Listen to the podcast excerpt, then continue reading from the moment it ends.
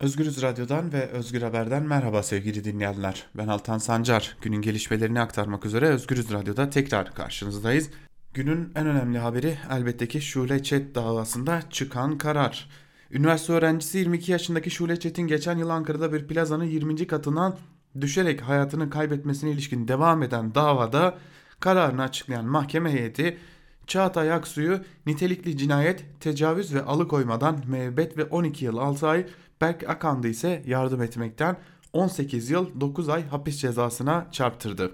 Bir önceki duruşmada mütalasını açıklayan savcılık tutuklu sanık Çağatay Aksu'nun cinayet kişi hürriyetinden yoksun kılma ve nitelikli cinsel saldırıdan ve tutuklu sanık Berk Akand'ın cinayete yardım, nitelikli cinsel saldırı ve kişiyi hürriyetinden yoksun kılma suçlarından cezalandırılmasını istedi. Savcı mütalasında Aksu'nun müebbet hapis cezasının yanı sıra 30 yıl, Akand'ın ise 40 yıl hapisle cezalandırılmasını talep etti. Duruşma öncesi Ankara Kadın Platformu üyeleri Ankara Adliyesi önünde bir araya geldi. Platform adına açıklama yapan Aysun Gençtanır, Şule Çet için adalet arayışında olduklarını vurgulayarak her duruşmada intihar gibi gösterilmeye çalışılan bu cinayetin artık kapatılacak, örtülecek bir tarafı kalmamıştır. Delilleri yok eden, tecavüzü ve cinayeti örtmeye çalışan erkek yargı bugüne kadar mahkeme salonlarında Şule Çet'in bekaretini, yaşam tarzını, psikolojisini, ilişkisini, maddi durumunu yargıladı. Şule gezen tozan bir tipti aldığı para yaşam tarzına yetmiyordu diyerek tecavüzü katil Çağatay Aksu Berk Akandı aklamaya çalıştı dedi.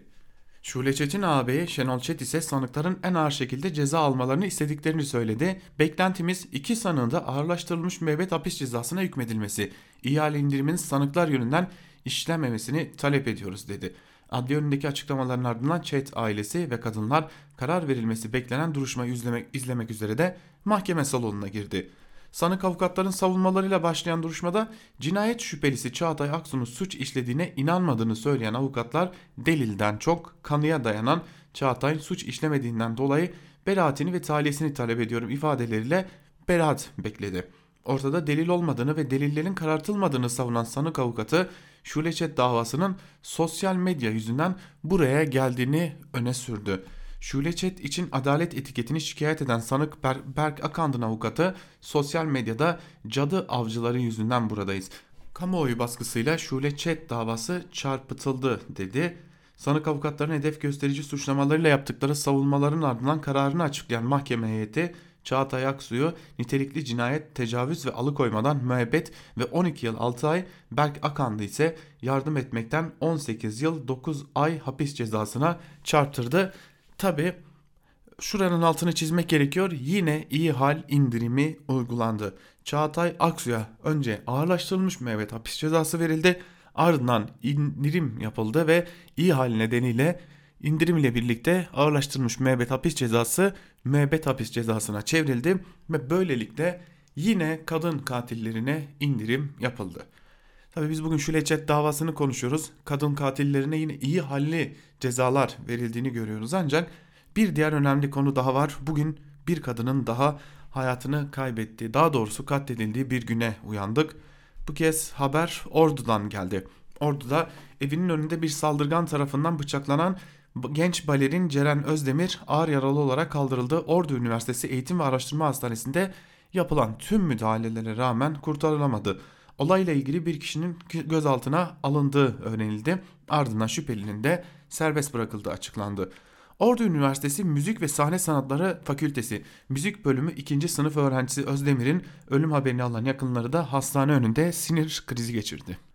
Cinayet saat 19.30 sıralarında Altınordu ilçesi Zaferi Milli Mahallesi'nde meydana geldi. Balerin Ceren Özdemir antrenman sonrası geldiği evinin önünde şu ana kadar kimliği belirlenemeyen bir kişinin bıçaklı saldırısına uğradı. Vücuduna aldığı bıçak darbeleriyle ağır yaralanan genç kadın kanlar içerisinde yere yıldı. Saldırgan olay yerinden kaçarken çevredekilerin ihbarı üzerine olay yerine gelen ve müdahale eden sağlık ekipleri genç kadın Ceren Özdemir'i hastaneye kaldırdı ancak Hastanede tüm müdahalelere rağmen genç kadın kurtarılamadı. Ablası açıklama yaptı. Kapıda 40 yaşlarında birini gördüm dedi. Cinayetin ardından polisin bilgisine başvurdu. Abla Gizem Özdemir, kardeşim beni telefonla arayarak bina giriş kapısının anahtarını istedi. Anahtarı atmak için pencereye çıktığımda binanın önünde 40 yaşlarında siyah giyimli bir şahsın olduğunu gördüm. Ceren gelince anahtarı attım. İçeri girene kadar pencerede bekledim. Sonra içeri girdim. Akabinde çığlıklar duydum. Aşağı indiğimde binanın giriş katında kardeşimi kanlar içinde buldum şeklinde bir ifade vermiş. Ordu Üniversitesi rektörü de Allah bizi böyle olaylarla karşılaştırmasın şeklinde bir temennide bulunmakla yetinmiş. Ee, üniversitede de e, hayatını kaybeden genç kadın Ceren Özdemir için bir cenaze töreni düzenlendi ancak hala kadının katili yakalanamadı. Bunu aktaralım.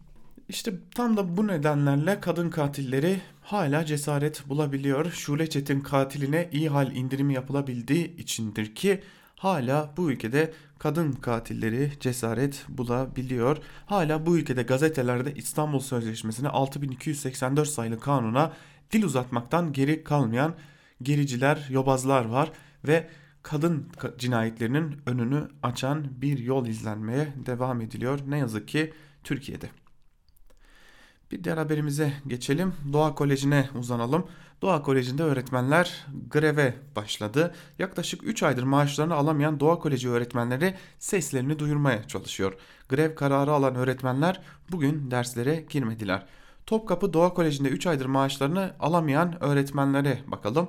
Eğitim öğretim ödenekleriyle birlikte aylardır alacaklı olan öğretmenler bu duruma çeşitli yöntemlere tepki gösterirken bazı kampüslerin velileri de öğretmenlerine sahip çıkarak kolej yönetimine karşı bir araya geldiği, geldiklerini açıkladı. Aylardır maaş alamadıkları için grev kararı alan öğretmenler de derslere girmemeye başladı. Doğa Koleji öğretmenlerinin 2018 yılının ortasından bugüne kadar sürekli düzensiz şekilde maaş aldığı gündeme taşınmış ve yaşanan bu olaylar artarak devam etmişti. Kolejde geçen dönem işten çıkarılan öğretmenlerin Ağustos ayı maaşlarının hala yatmadığı ve devam eden öğretmenlerin ise dönem başından bu yana almaları gereken maaşlarını hala alamadıkları biliniyor. Öğretmenlerin bir taraftan maaşlarını alabilmek için mücadele ettiği ve bunu özellikle sosyal medya üzerinden kamuoyuyla paylaştığı görülürken şimdi okulların satışa konulduğuna dair iddialar dolaşmaya başladı. Dün Doğa Koleji Genel Merkezi'nde genel müdür ile bir görüşme gerçekleştiren veli grubuna okulun satıldığı banka işlemlerinin bittiği ve en geç çarşamba günü bunun ilanının yapılacağı söylendiği belirtildi. Durumu bir satış işleminden öte maaş ödememe sorunu olduğuna dikkat çeken bazı öğretmenler ise kolejin mülkiyet yapısıyla ilgilenmediklerini, maaş ve diğer tüm alacaklarının ödenmesi için bu hafta içi yapılması gerektiğine dair de önemli açıklamalar yapıyorlar. Öğretmenler verilen son 10 günlük sürenin dolmak üzere olduğunu ve buna da uyulmadığı takdirde okullarını boşaltmak zorunda bırakabileceklerini ve farklı kampüslerden birçok öğretmenin de buna hazırlık yaptığını aktardı sevgili dinleyiciler. Kamuda öğretmen atamaları neredeyse imkansız hale getirildi. Mülakatlar, torpiller, sınavlar bir biçimde zorlaştırılan durumlar, öğretmenlerin karşısına çıkarılan sözleşmeli öğretmen olun dayatmaları ve tabi günün nihayetinde özel okullara verilen teşvikler neoliberal eğitim politikalarının geldiği son durumda bugün itibariyle böyle Türkiye'de. Şimdi bir de fıkra tadında bir haberle bültenimizi noktalayalım. Asgari ücret görüşmeleri başladı biliyorsunuz. İşçilerin beklentileri malum, sendikaların açıklamaları malum. Aile Çalışma ve Sosyal Hizmetler Bakanı Zehra Zümrüt Selçuk ise 2019 yılı itibariyle Türkiye'deki asgari ücretin birçok Avrupa Birliği üyesi ülkeden iyi durumda olduğunu söyledi. İlk oturumu yapılan asgari ücret tespit komisyonu toplantısından sonra açıklamalarda bulunan Zehra Zümrüt Selçuk, Türkiye'nin birçok Avrupa Birliği ülkesi üyesi ülkeden çok daha iyi asgari ücret verdiğini öne sürdü. Bakan Selçuk 2002 yılında 184 lira olan asgari ücret 2019 yılında 2020 liraya çıkarak 10 katına çıkardığımıza dikkat çekmek isterim. Asgari ücretin işçiye sağladığı satın alma gücüne baktığımızda geldiğimiz nokta itibariyle önemli bir ilmeye sahibiz diye konuştu. 2002 yılından bugüne kadar asgari ücretin 10 katına çıkarıldığını açıklamış bakan. Tabi Türk lirasının değer kaybı, dövizin artması, enflasyonun artması, alım gücünün düşmesi gibi gibi gibi birçok şeyi adeta halkı kandırarak gizlemeye çalışıyorlar. Ancak ortada olan bir gerçeklik var. 2020 net ücret ile hem hem de vergi alınan asgari ücretlerden geçinmek çok da zor Türkiye açısından diyelim ve haber bültenimizi burada noktalayalım. İlerleyen saatlerde gelişmeler oldukça karşınızda olmaya ve bunları sizlerle paylaşmaya devam edeceğiz. Özgür Radyo'dan ayrılmayın. Şimdilik hoşçakalın.